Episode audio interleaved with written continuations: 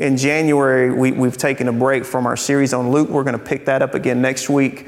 But at the first of this year, I wanted us to spend time on uh, contemplation. Remember, we talked about Psalms 90. Lord, teach me to number my days so that wisdom may develop in me. Let me think about where I am in this life and where I am in my life with you so that I can grow in wisdom. And we talked about uh, 1 Corinthians 15, where Paul said, By the grace of God, I am what I am. God brought me from where I was to where I am. And then he said, But God's grace towards me is not in vain. Remember, vain meant like an empty cup or, or empty hands. He's like, I, I, don't stand here as a recipient of God's grace with empty hands and nothing to do. He said, I work harder than everybody else. So God's grace in us has brought us to where we are, and there's a hard work aspect that we get to participate in. And then we talked about uh, some avenues of grace that God has given us in prayer and in the scripture and in the church, the body of Christ, how we benefit from being a part of the body, but we are also a benefit to the body. You benefit from being here, and then somebody oftentimes is benefiting from you being here, whether you realize it or not. So we talked about contemplation and foundation and motivation. And, and then the last thing I want us to talk about today uh, it, just a principle of our life and something we always want to keep in mind is in Matthew 22. And listen, I am in awe. I, wish you could see what I see uh, as, as God puts this together, what I'm going to share with you today. I feel like um, he, he does all of it right? That I come to God and go, God, I don't know what you want to say. I feel like it's this you know, teach me, show me. It's like me showing up like the little boy when Jesus fed the 5,000. I'm showing up with just a little lunchbox, like, God, this is all I have. I, I, don't have much. And then he takes it and he blesses it. And every time I, I, I strike the last mark of my notes uh, for a Sunday sermon, I just sit back and go, You are too good to me. You are too good to me. And listen, he loves you enough to do that. He takes my, my, my time and ideas and, and, and the little bit that I can bring and He multiplies it to bless you. So I hope you're, you're blessed by it today. Let's read Matthew 22, uh, starting in verse 34, and then I'll pray over the word today as we receive it. Matthew 22, 34, not a long text this morning. When the Pharisees heard that Jesus had silenced the Sadducees, they came together. And one of them, an expert in the law, asked a question to test him Teacher, which command in the law is the greatest? And Jesus said to him, Love the Lord your God with all your heart, with all your soul, and with all your mind. This is the greatest and most important command. The second is like it love your neighbor as yourself. And all the law and the prophets depend on these two commands. Let's pray. Father, thank you for your word. Thank you for your body today. Like God, as we gather around uh, the, the, table to feast on your word today, I thank you that you have uh, instilled in it life and blessings for us. I thank you that you'll teach us, train us in the way that we should go, that when we get out, we won't depart from that. Thank you for your truth. Open our eyes to the wonders of your word today. In Jesus' name. Amen. So, when the Pharisees heard that Jesus had just roasted the Sadducees on a question about the resurrection, they said, Well, we can do better than that. Right? They didn't like Jesus. The Pharisees didn't like him. The Sadducees didn't like him. And they kept trying to find ways and avenues that they could call him out in public so that people would stop listening to him. We want to discredit him. We want to show everybody that we're just as good as him. And so they, they rally together and they're like, yeah, he, he just burnt them, you know, on the resurrection. And that's all they talk about. So we got to bring a real zinger if we're going to stump this guy. And so they got together, and I'm sure they tried to find something, because uh, that's what they would do. They would sit around and ask one another questions. There would be these deep discussions, maybe not with a lot of answers, but that was the idea. If you could ask the best question, then you were, you know, key to be a leader among that group. And so they probably said, well, let's, let's bring him the one that, that has really cooked our noodle over the years as we've been getting together and talking about it. We're going to ask him of all the commands, which one is the greatest? Now, they had a count of the commands in the, not the full Old Testament, but from Genesis to Deuteronomy, and they counted 613 commandments in those books. 613. Some of them were positive, saying, do this, and some of them were negative, don't do this, but there were 613 in total. And so they asked him, which one of those is the most important? Now, when you got a pool of 613 things, you would think that no matter what someone says, there's going to be an argument against it, right? If we're sitting around trying to determine, hey, who, who's the best high school football team, somebody's going to have an argument against what you say. They're just going to be able to, and that's part of the fun about sitting around and discussing these types of things. But they came and they asked him this question, and thankfully they asked him an important one, one that we'll benefit from because you know he's going to have an answer. And they came to him and said, Of all of these, which commandment is the most important? And I'm sure there wasn't a pause and there wasn't a thought because he's Jesus. And then he quotes Deuteronomy chapter 6 in verse 5, and he says, Love the Lord your God with all your heart, with all your soul, and with all of your mind. He says, This is the greatest commandment. So it's like a mic drop moment, right? How can they argue with that? It's awesome. And then he keeps going. Now, they didn't ask him what the second greatest commandment was, but he says, The greatest commandment is love the Lord your God with all your heart, all your soul, and all your mind. And then he speaks up and says, And the second is like it. Now, I know there had to have been at least one guy sitting there that thought, Oh my gosh, he's going to rank all 613 of these right here. That's really going to make us look bad, right? He's going to name them all off from. You know, I'm sure he kind of clinched up a little bit. But thankfully, Jesus didn't do that. And, and, and some of the things that Jesus did uh, specifically delivered me as a speaker because sometimes I felt like I had to get up and tell everybody everything every time. Right? We got it, God, I can't leave this out. How, how, can they, how can we leave this part out? But then I see Jesus talking and he just told them at each point what they needed to know right then. He could have sat there and ranked all 613 of them in order. But he said, I'm just going to tell you what's most important for you to know. And that delivered me. If you've ever spoken or shared or done anything like that, it might deliver you too. I know it's delivered you sitting in here because my sermons are going to be a little bit shorter. Because I don't feel like I have to tell you everything I know every time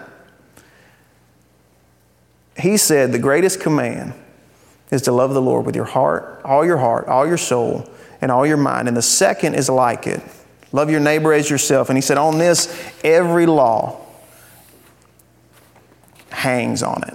All the law and the prophets hang on this. And as I was studying on, this, I kept coming back to that the second one is like it. The second one is like it. It kept coming back over and over and over again. He said, The greatest is to love the Lord your God, but the second is like it, means it's similar. It resembles the first one, it corresponds to the first one. Now, it's not the same as the first one, but it is like it. It's not equal to it, but it is like it. It is similar. There's a likeness there. He's given us the two most important commands for life to love God with all of our heart, all of our soul, and all of our mind. And Mark adds strength, right?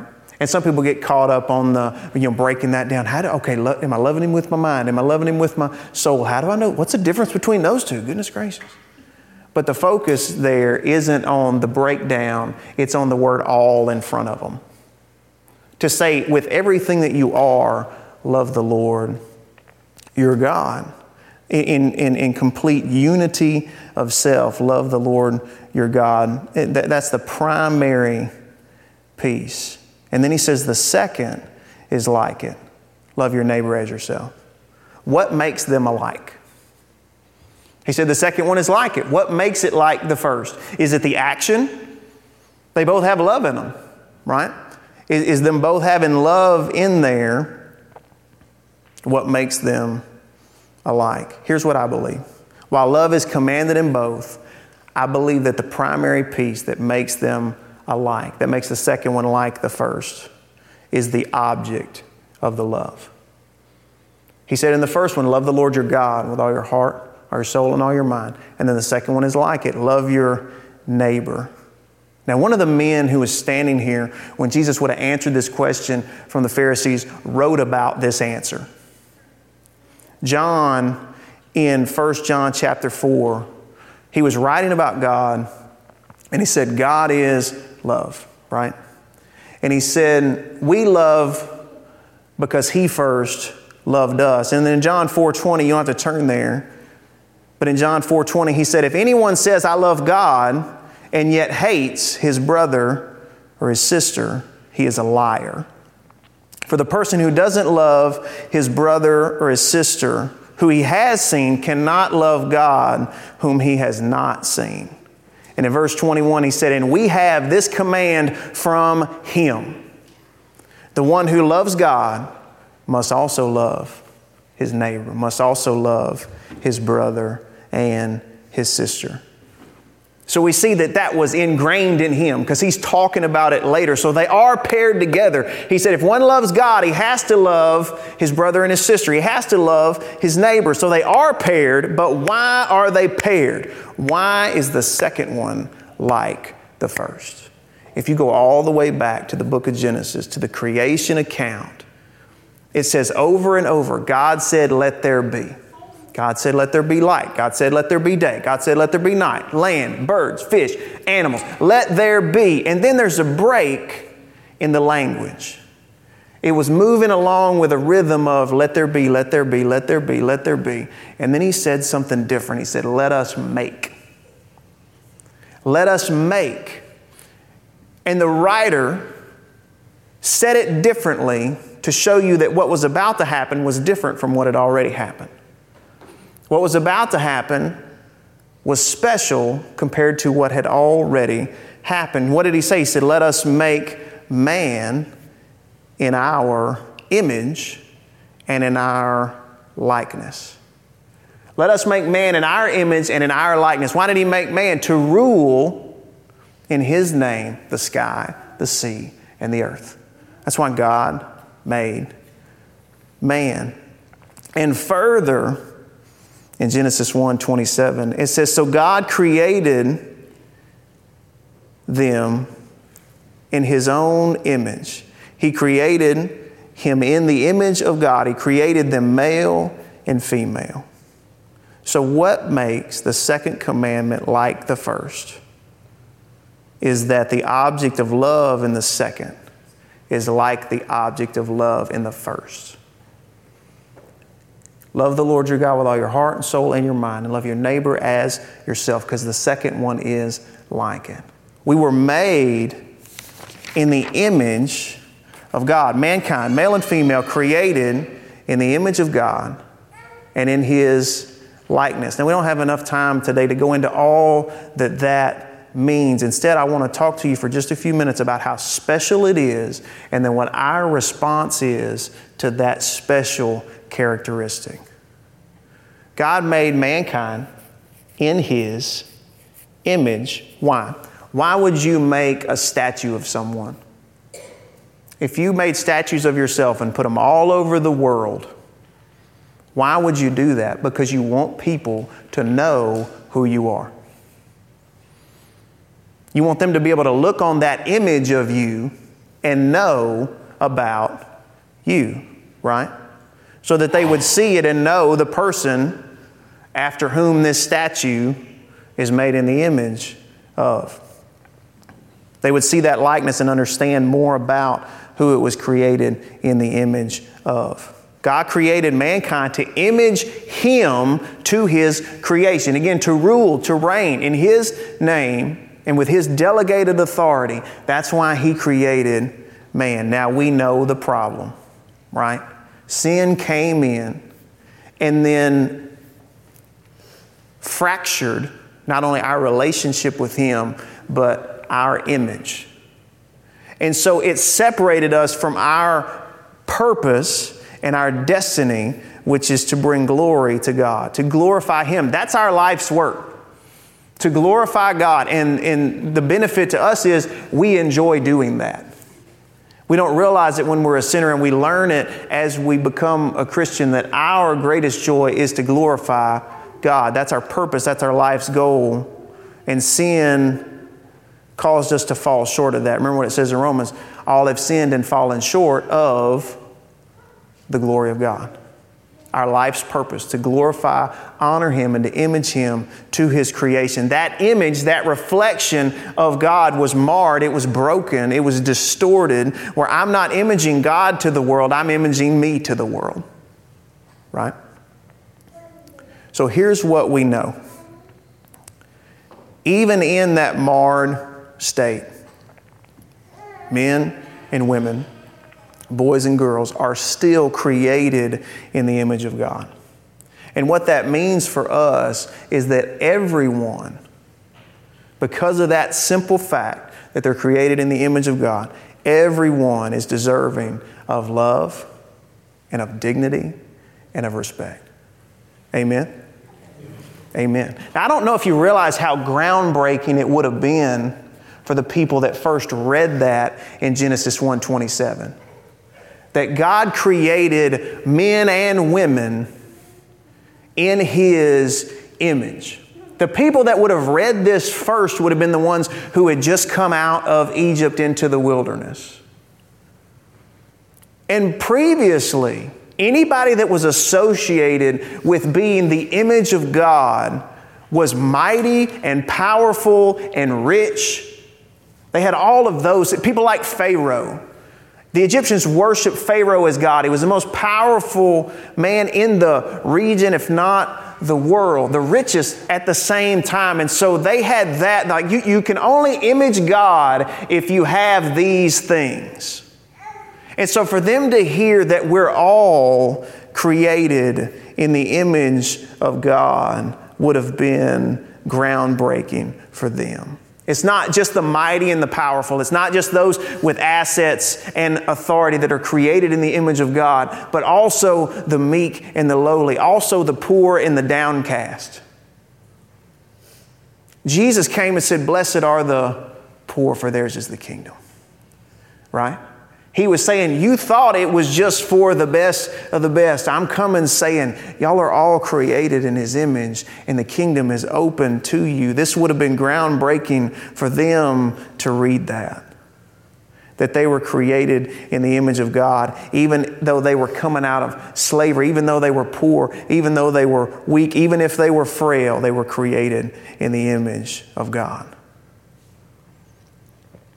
Now, all of us, again, all of mankind, created in God's image, deserving of dignity and respect, even though they're not all walking in their purpose. Even though they may be far from God, even though they may be deep in sin, still created in the image of God and worthy of love, dignity, and respect. We know that sin came marred that image, like, like a broken mirror trying to be a reflection. It just doesn't work.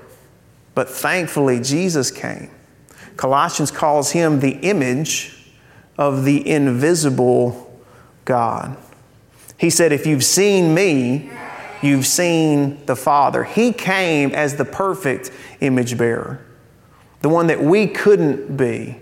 He came to be in front of us, and then we also know He came to redeem us and rescue us from our sin, to restore us and heal us, and give us back our destiny to be the image of God to His creation. 2 Corinthians 3:18 says that we all with unveiled face are seeing clearly, are looking as in a mirror at the glory of the Lord, and we're being transformed into that same image from glory to glory. This is from the Lord by the power of the Spirit. He said, Jesus came to be that good and right image bearer so that we could see what it was supposed to look like. And then He redeems and rescues us from our sin and then begins to change us. It says, We're, we're now looking at Him because we can see. Jesus is taking the veil away from our face and off of our eyes. We can see Him more clearly. And as we're looking on Him, He's transforming us into what? The image of Jesus Christ. by the power of the Holy Spirit. You see how all of that connects from the beginning through Jesus to where we are right now. He came to restore the image bearers of God because God created us in His image and His likeness, worthy of love and dignity and respect, with the purpose of glorifying God in full view of His creation. Sin broke, marred that image, and we began to image ourselves to the creation instead of Him, His image, His glory. And Christ rescued and restored. And we're in the middle of that process. So during that time, at that point in our life, is where Jesus speaks into it in Matthew 22.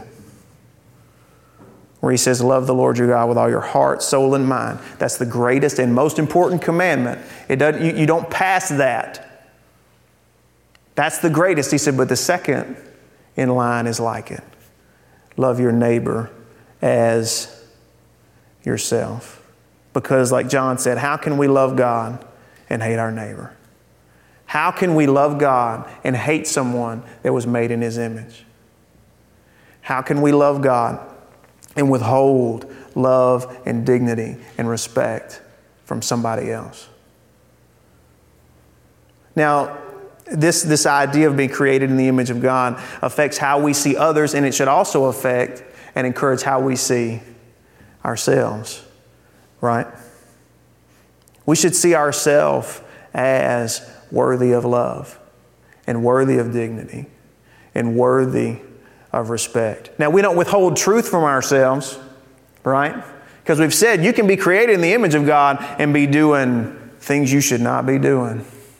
You can be deep in sin, you can be far from Him, and it can devastate you. So we don't withhold truth, but we also don't withhold love and dignity and respect and others, it affects how we treat everyone.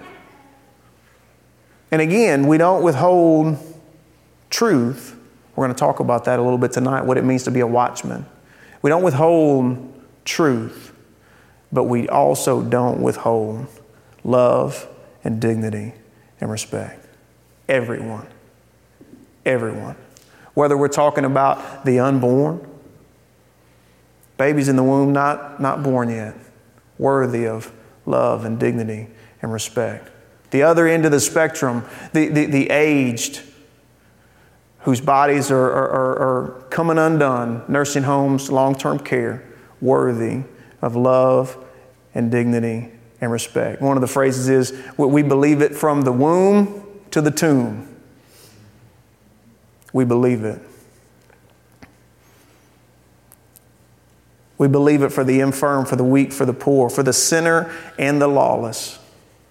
We believe it that they're worthy of love and dignity and respect. We believe it for those that don't look like us or talk like us, who don't live like us, who don't vote like us. Come on. That's what you've seen most recently, right? It's like, well, it's because you disagree with me that means I can treat you this way. That doesn't mean that. We don't withhold truth, but we also don't withhold love and dignity and respect. And we have to watch that. We stand for the truth, but we stand in love and dignity and respect. Human worldly love, we can't get them confused. There's all kinds of, and we can go into all the different types of love. But when I love someone strictly in my human nature, it's always with, I'm really the object, right? I, it, it's to bind them to me because I receive something from them. You know, you, you think through that of your list of people. You know, we always have that list of people we would take a bullet for. you always say that, well, I would take a bullet for them. And, and usually, it's the ones that you either don't see yourself as being able to live without because of what they do for you, or someone that you are directly responsible for, and if anything happened to them, it would be a poor reflection on you. So, human love always loves another for my own sake because I get something out of it. But that's not what he's talking about. The love of Christ the love that he is prescribing here, loves another not, not for my sake, not what it's going to bring to me, or even for their own sake, what it'll do to them, but for Christ's sake, for what He has already done. He makes it possible for us to love others because He has shown us what's wrong with them. Right? We can love ourselves because He's shown us what was wrong with us and that that still doesn't separate us from what our true destiny in life is. We can love others because He's shown us this is what's wrong with them. This is why they're acting the way that they're acting. But they're not without hope, they're not without destiny, and He can still bring that about in their life. We know that they can be redeemed from it because we were redeemed from it. And we know what their life's purpose truly is, what their destiny in life is, and that's to be an image bearer of God Almighty, to glorify Him here on the earth, and to show others what He actually looks like. I want to read this one more time as we get ready to close. When the Pharisees heard that he had silenced the Sadducees, they came together. They thought, well, he won't silence us. Just remember that.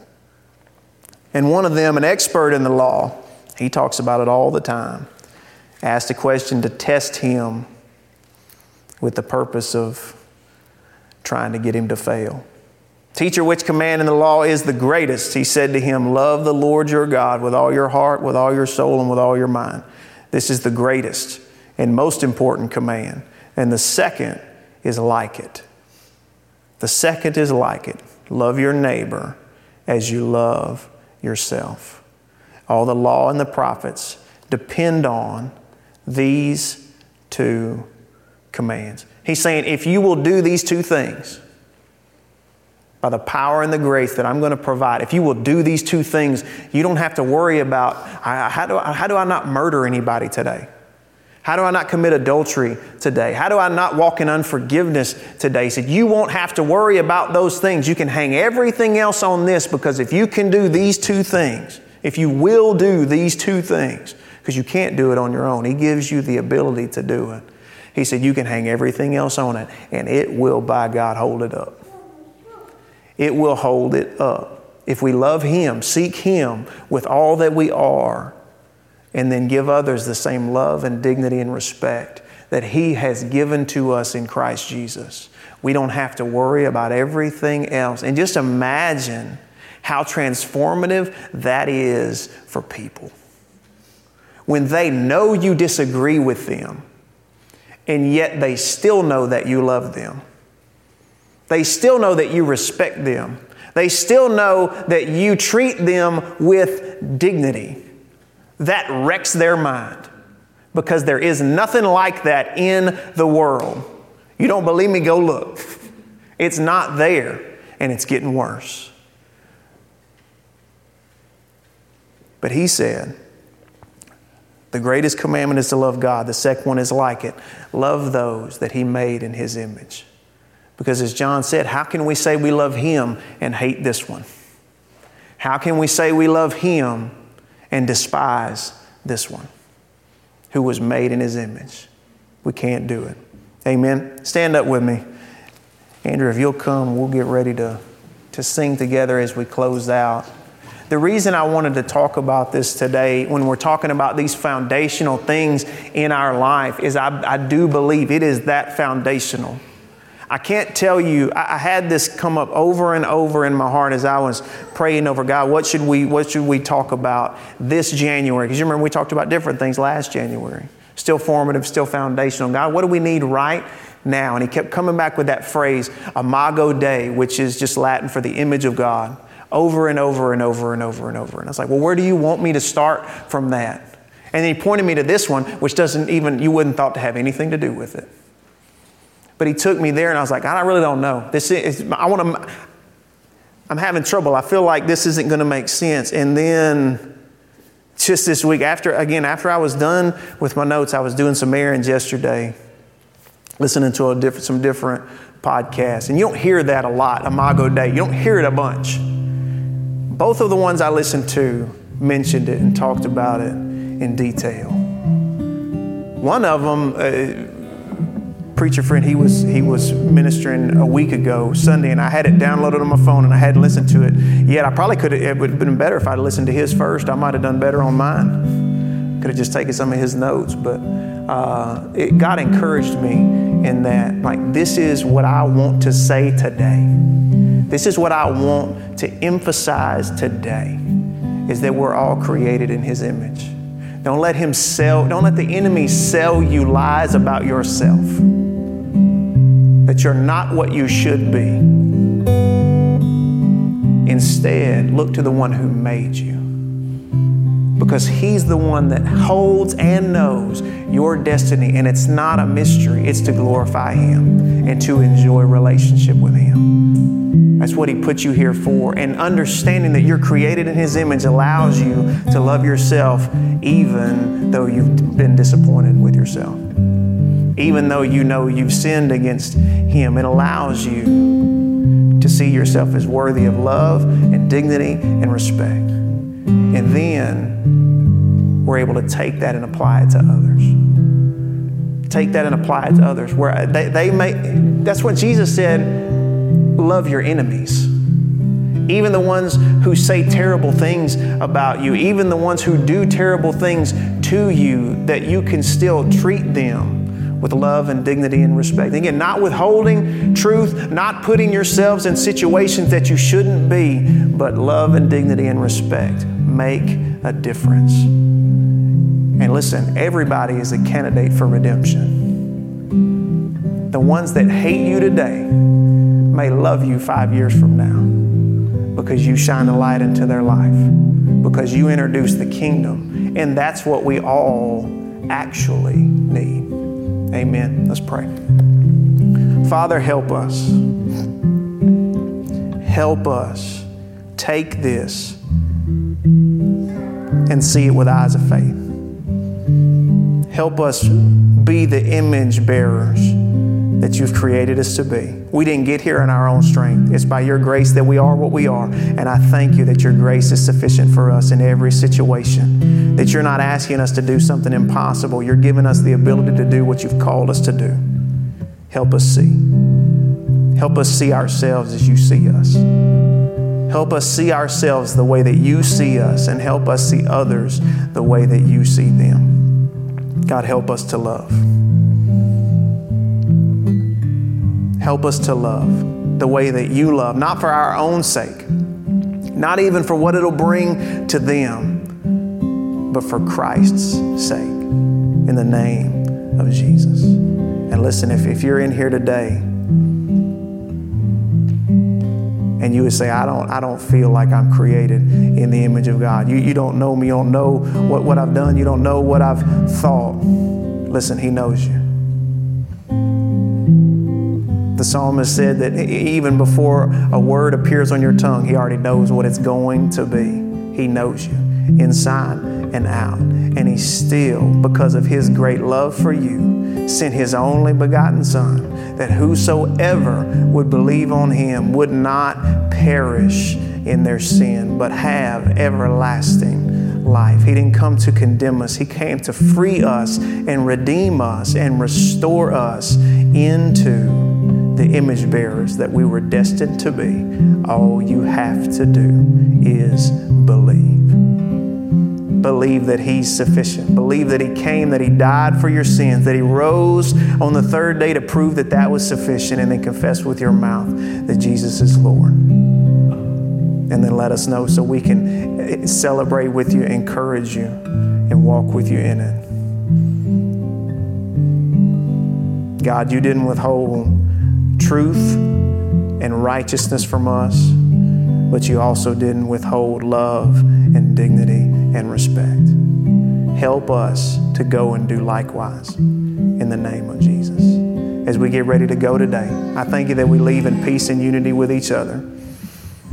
Lord, that you protect us and keep us safe, that you encourage us in this time together. You build us up in our faith so that we can walk through this week with you in mind and with your light in our eyes.